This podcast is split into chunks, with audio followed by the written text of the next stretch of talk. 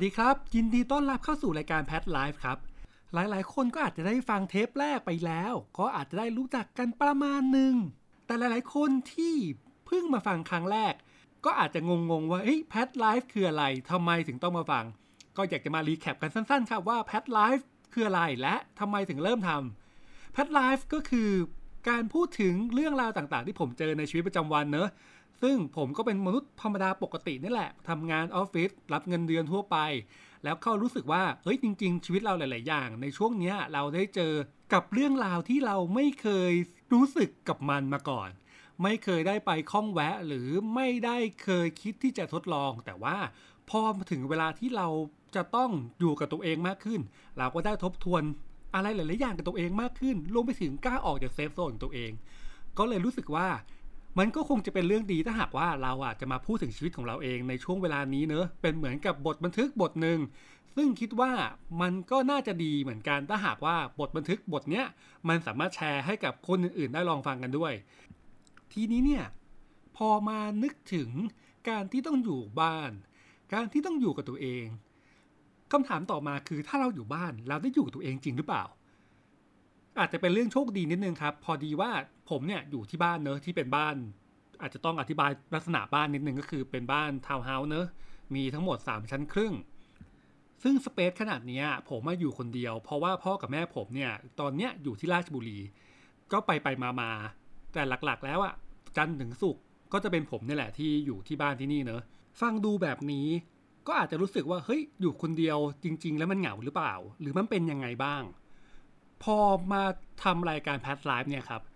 สิ่งหนึ่งที่ผมรู้สึกว่ามันควรจะถูกพูดถึงเป็นตอนแรก ๆของรายการก็คือ การใช้ชีวิตของผม อยู่กับแมวอีกหนึ่งตัว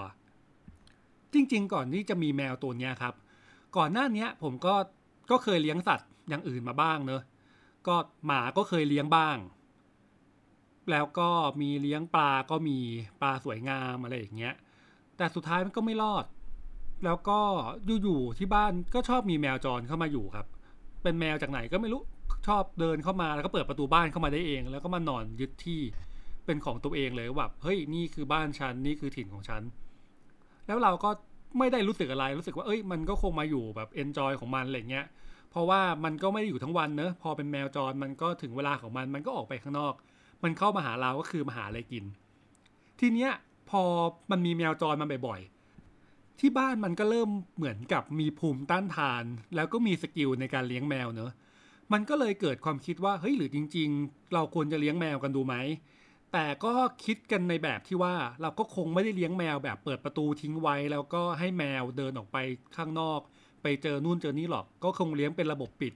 ให้ดูแลสุขภาพได้ดี แล้วก็ป้องกันอันตรายข้างนอก จะได้ไม่ต้องติดเชื้อไม่ต้องติดโรคอะไรจากข้างนอกมัน มันก็เลยทำให้ได้แมวมาเลี้ยงอยู่เซตหนึ่ง แต่ว่าเป็นเซตที่อยู่ได้ไม่นานครับ ก็คือพอได้เลี้ยงได้แป๊บหนึ่งก็ก็ตายไป อาจจะเพราะว่ามันเป็นแมวเด็กแล้วก็ภูมิต้านทานยังไม่แข็งแรงมาก แต่ทีเนี้ยที่ผมจะพูดในวันนี้ก็คือไอแมวตัวปัจจุบันของผมเนี่ยแหละครับที่มันยังมีชีวิตอยู่ มันชื่อว่ามะฟิดครับมะฟิดในความหมายคือมะขวิดที่ถูกแปลงจากคำว่าขวิดเป็นคำว่าฟิด คือผมมาตอบคำถามเนี้ยกับหลายคนมากว่าทำไมต้องเป็นมะฟิดต้องอาจจะต้องเท้าความนิดนึงว่า จริง ๆ ไอ้ตัวมะฟิดเนี่ยครับ มันมาจากการที่ก่อนหน้านี้มันจะมีแมวอีกตัวหนึ่งซึ่งตอนนี้เสียไปแล้ว มันชื่อไฝ เพราะว่ามันมีไฝ และพอมันอยู่ด้วยกันกับมะฟิดเนี่ยก็เลยอยากได้ชื่อที่มันมีความคล้องจองกัน ก็เลยตั้งเป็นว่าจากมัฟฟิตก็เป็นมัฟฟิตจากไฟเฉยๆ ก็เติมมาข้างหน้าเป็นมะไฝ ก็เป็นมะไฝกับมะฟิดแต่ที่เราจะเล่าวันนี้ก็คงจะเป็นเรื่องของมะฟิดเนอะที่ยังมีชีวิตอยู่แล้วก็อยู่ด้วยกันมาอย่างยาวนาน ซึ่งถ้านับปีจริง ๆ ก็ตั้งแต่ปี 2012 ตอนนี้ก็ 8 ปีเข้าไปแล้ว ซึ่งทำไมผมถึงจำได้รู้ไหมเพราะว่ามอฟฟิตเนี่ยมันมาในสถานการณ์ที่ประหลาดมากครับ ตอนนั้นน่ะผมไปทำงานให้กับคอนเสิร์ตของวงดนตรีวงหนึ่งที่สถาบันสอนภาษา AUA ตรงราชดำริ ซึ่งตอนนี้มันไม่อยู่แล้วมันโดนทุบไปแล้ว และวันที่ผมไปทำงานวันนั้นน่ะมันคือวันสุดท้ายก่อนที่ AUA จะโดนทุบ แล้วทีเนี้ยพอจบงานอะไรเสร็จเรียบร้อย ตอนเย็นตอนค่ำและตอนดึกแล้วยามที่นั่นก็เหมือนกับจะต้องอยู่คอยปิดประตูคอยดูแลความเรียบร้อยความปลอดภัยอะไรก็แล้วแต่นะครับ ทีเนี้ยเห็นผมยืนงงๆอยู่กับเพื่อน พี่ยามก็เลยเอาแมวเข้ามาให้ในมือพร้อมกับอาหารแมวและบอกว่าช่วยเลี้ยงหน่อย เพราะว่าถ้าปล่อยทิ้งไว้อะมันตายแน่เลย เพราะวันพรุ่งนี้มันก็จะไม่มีใครเข้ามาแล้ว ไม่มีใครมาให้อาหารแล้ว เรากับเพื่อนก็ทำท่างงๆครับ ไม่รู้จะทำยังไง แต่ด้วยความเป็นแมวเป็นลูกแมวตัวเล็กอย่างเงี้ยจะให้ทิ้งไปมันก็ลำบาก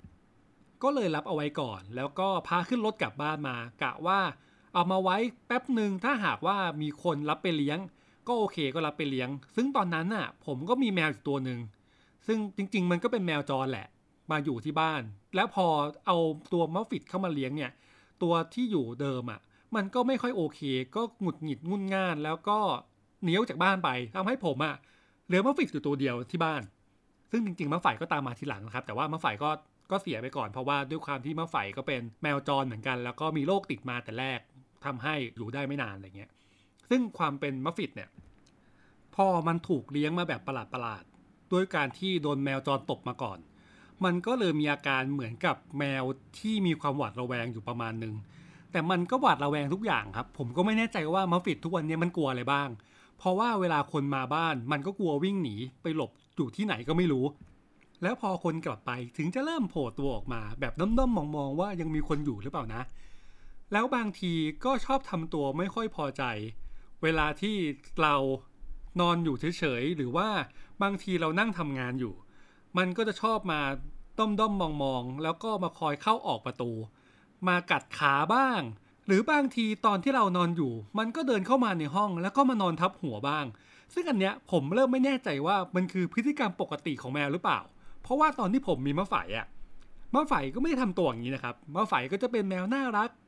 คอยเดินเข้ามาหามาคอเคลียมาคอยนวดหลัง ทำตัวเป็นแมวน่ารักอะครับทำตัวเป็นแมวที่แบบว่าน่าไปลูบหัวน่าทะนุถนอม ซึ่งมันก็เลยทำให้มะฟิดคงได้ character อีกแบบหนึ่งมาด้วยมั้งก็คือ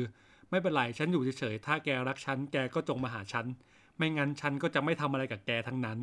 นี่ยังไม่นับเรื่องการเอาแต่ใจที่เวลาจะเข้ามาหาเราอะมักจะมีผลประโยชน์เสมอครับ การที่แมวจะหาผลประโยชน์กับคนเรามันจะมีสักกี่อย่าง ซึ่งมะฟิดเนี่ยพอเป็นแมวที่เลี้ยงอยู่ในบ้าน สิ่งที่มันต้องการมากๆก็คือชอบไปอยู่ตรงระเบียงครับ ซึ่งปัญหาของการที่แมวไปอยู่ตรงระเบียงก็คือ พอเป็นระเบียงที่มีเหล็กดัดกันไว้อยู่อะและหลังจากเหล็กดัดมันก็พอมีพื้นปูนที่ทำให้มีแมวหรือมีอะไรก็แล้วแต่เดินผ่านได้มัฟฟิตจะชอบอยู่ตรงนั้นครับ แล้วก็ชอบไปทะเลาะกับแมวจรตัวอื่นๆ ที่เดินผ่านหน้าบ้าน ทะเลาะกันขู่กันหางพองเป็นกระลอกครับ ก็ขู่กันอย่างนั้นนะ แต่ว่าพอปล่อยไปปุ๊บก็ไม่ทำอะไร ไม่ทำอะไรทั้งนั้นนอกจากร้องขู่ฟอฟอฟอฟอ เพื่อไม่ให้ตัวอื่นน่ะ มานอนทับหน้าบ้านตัวเอง สิ่งที่ผมเจอกับความแมวแมวๆอย่างเงี้ยครับ ก็คือมะฟิดชอบมาปลุกผมในเวลาที่ผมไม่ต้องการที่จะตื่นครับ แมวหลาย ๆ คนอาจจะชอบมาปลุกเพราะว่าหิวอยากได้ของกินอะไรพวกนี้ใช่ไหมมัฟฟิตไม่ใช่ครับมัฟฟิตคือแค่ต้องการที่จะเข้ามาในห้องเฉย ๆ และไม่ได้เข้ามานอน บางทีเข้ามาเช็คว่าผมทำอะไรอยู่ มาร้องแง่วๆไทยคาสองที กัดขาบ้าง แล้วก็เดินจากห้องไปครับ มันต้องการแค่นั้นไม่ต้องการอะไรมากกว่านั้น ไม่ต้องการให้เราเดินออกไปตามไปด้วย เพราะเราเดินตามออกไปปุ๊บมันก็จะกัดขา ก็เลยแบบเฮ้ย นี่คือสิ่งนี้ที่แมวต้องการเหรอ นี่คือแมวแมวฉันต้องการอะไรกับฉันเหรอซึ่งเป็นสิ่งที่เจอมาตลอด แล้วก็ไม่รู้จะทำยังไงกับมัน ก็ก็ต้องอดทนกันไปครับ แล้วยิ่งพอมาอยู่ในหมวดเนี้ย หนึ่งช่วงเวลาที่แบบต้องมาทำงานที่บ้าน ปกติปฏิสัมพันธ์ผมกับแมวเนี่ยก็มีแค่ประมาณนี้เนอะก็คือต้องให้อาหารมันโดนมันปลุกตอนตีห้าบ้างหกโมงเช้าบ้าง มันมากัดขาบ้าง อะไรอย่างเงี้ย แต่พอเริ่มมาทำงานที่บ้านครับ มันก็เลยได้เจอพฤติกรรมประหลาดของมันมากขึ้นอีก ด้วยความที่ผมอะ่ะพอทำงานที่บ้านมันก็จะมีห้องเล็ก ๆ เหมือนกับเป็นห้องกึ่งกึ่งๆออฟฟิศของตัวเองนิดนึงอะไรอย่างเงี้ย มันก็จะมีประตูเลื่อนเข้ามา แล้วก็จะมีประตูอีกฝั่งหนึ่งที่จะออกไปทางระเบียง ซึ่งก็เป็นระเบียงที่เอาไว้นั่งพักได้ นั่งอ่านหนังสือปลูกต้นไม้ แล้วก็เป็นระเบียงที่มัฟฟิตเอาไว้ขู่แมวตัวอื่นนั่นแหละครับ เวลาผมนั่งคุยงานอยู่ผ่านทางซูมหรือว่าผ่านทาง Google Meet อะไรเงี้ยบางทีมันก็พยายามจะเปิดประตูเลื่อน ที่ผมว่าประตูเลื่อนมันก็ไม่ได้เล็กอะ่ะเข้ามาเสียงดังกึ่งกังกึ่งกังเข้ามาแล้วก็มาร้องเหงี่ยวเหงี่ยวในขณะที่ผมกำลังคุยงานอยู่ แล้วพอจะยกตัวมันออกไปจะไล่ออกไป ก็ไม่พอใจร้องเสียงดังแบบไม่พอใจอะ่ะร้องแบบเฮ้ยนายทำอย่างนี้กับเราได้ไงอะ่ะปกติเราสามารถเดินผ่านตรงนี้ได้ตลอดนะแต่ทำอย่างนี้ไม่ได้สินายจะมาเอางานตรงนายอยู่ตรงนั้นน่ะให้สำคัญกว่าเรามันทำไม่ได้ ผมว่ามันก็คงพูดประมาณนั้นนะครับ แล้วมันก็ทำอย่างเงี้ยอยู่บ่อยๆ จนผมรู้สึกว่า เฮ้ย นี่มันเริ่มจะเป็นการคุกคามการทำงานของผมหรือเปล่า หลังๆผมก็เริ่มล็อกประตูไม่ให้มันเลื่อนและ พอไม่ให้มันเลื่อนมันก็เริ่มร้องอย่างเดียว อันนี้ก็เป็นส่วนหนึ่งเนอะที่ผมเจอเวลาที่ผมต้องมานั่งคุยงาน แล้วผมต้องคอยเก็บแมวก่อนไม่งั้นผมก็จะคุยงานไม่ได้ อย่างตอนอัดพอดแคสต์ตอนเนี้ยครับผมก็อยู่ในห้องแต่อันนี้ผมอยู่ในห้องนอนแล้วแล้วผมก็ปิดประตูไว้เรียบร้อย แล้วก็พามะฟิดไปอยู่ข้างล่าง อยู่ตรงห้องที่มันร้องเข้านั่นแหละครับ เขาจะได้ enjoy กับพื้นที่ของเขาว่า อ่า ไอ้มนุษย์ไม่อยู่แล้ว พื้นที่ตรงนี้กลับมาเป็นของฉันสักที มันก็คงให้ความรู้สึกแบบนั้นนะครับ นอกจากนั้นสิ่งหนึ่งที่ผมรู้สึกว่ามันต้องเป็นสิ่งคลาสสิกแล้วทุกคนต้องเจอ เพราะผมเห็นบ่อยมาก ตามหน้า feed Facebook ของคนที่เลี้ยงแมว ก็คือ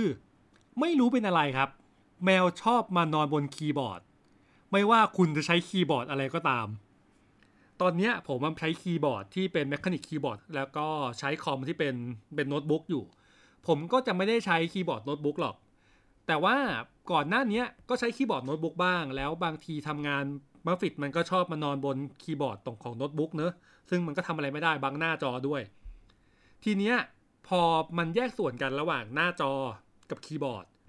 ผมว่ามันไม่ได้ต้องการความอบอุ่นจากคอมพิวเตอร์ครับ มันไม่ต้องการความอุ่นจากโน้ตบุ๊ก แต่มันต้องการความอบอุ่นจากมือเราครับ เพราะสุดท้ายแล้วอะ มันก็จะเดินมาหามือเรา แล้วก็ทิ้งตัวใส่มือเรา ตรงที่เป็นคีย์บอร์ด mechanic ที่แยกออกมานั่นแหละ ซึ่งอันเนี้ยผมไม่รู้จะแก้ปัญหายังไงดี ซึ่งก็จบท้ายที่การต้องพามาฟิตออกนอกห้องไปที่อื่นเหมือนเดิม แล้วก็จบที่มาฟิตก็ร้องเงียวเงียวเงียวเงียวตามสไตล์ของมันนะครับ ผมก็เลยไม่รู้ว่าอันเนี้ยมันอยู่ในหมวดของแมวปกติ หรือว่าเป็นแมวมารกันแน่ เป็นมารที่คอยมาผจญเวลาเราต้องทำงานที่บ้าน ถึงแม้จะพูดอะไรอย่างเงี้ยกับมาฟิตก็แล้วแต่ไม่รู้สักพักมันจะมาร้องเงวเงวหรือเปล่านะครับ แต่มันก็อาจจะเป็นเรื่องดีเหมือนกันนะ เวลาที่เราอยู่บ้านคนเดียวแล้วอยู่บ้านเป็นเวลานาน แล้วอย่างน้อยเราก็ยังมีเพื่อนที่คอยอยู่กับเรา ถึงแม้ว่ามันจะเป็นแมวก็ตามครับ แม้มันอาจจะไม่ค่อยอยากจะรับฟังอะไรเราเท่าไหร่ แม้มันอาจจะพูดจาไม่รู้เรื่อง ถึงแม้ว่ามันจะเป็นแมวที่มีความกวนตีน แต่สุดท้ายแล้วมันก็เป็นแมวครับ แล้วมันก็เป็นเพื่อนเรา แล้วมันก็ยังอยู่กับเราทุกวันนี้ ตอนนี้มาฟิตก็คงไม่ได้ฟัง เพราะว่าต่อให้ฟังมันก็คงฟังไม่ออกครับ แต่อย่างน้อยที่สุดมาฟิต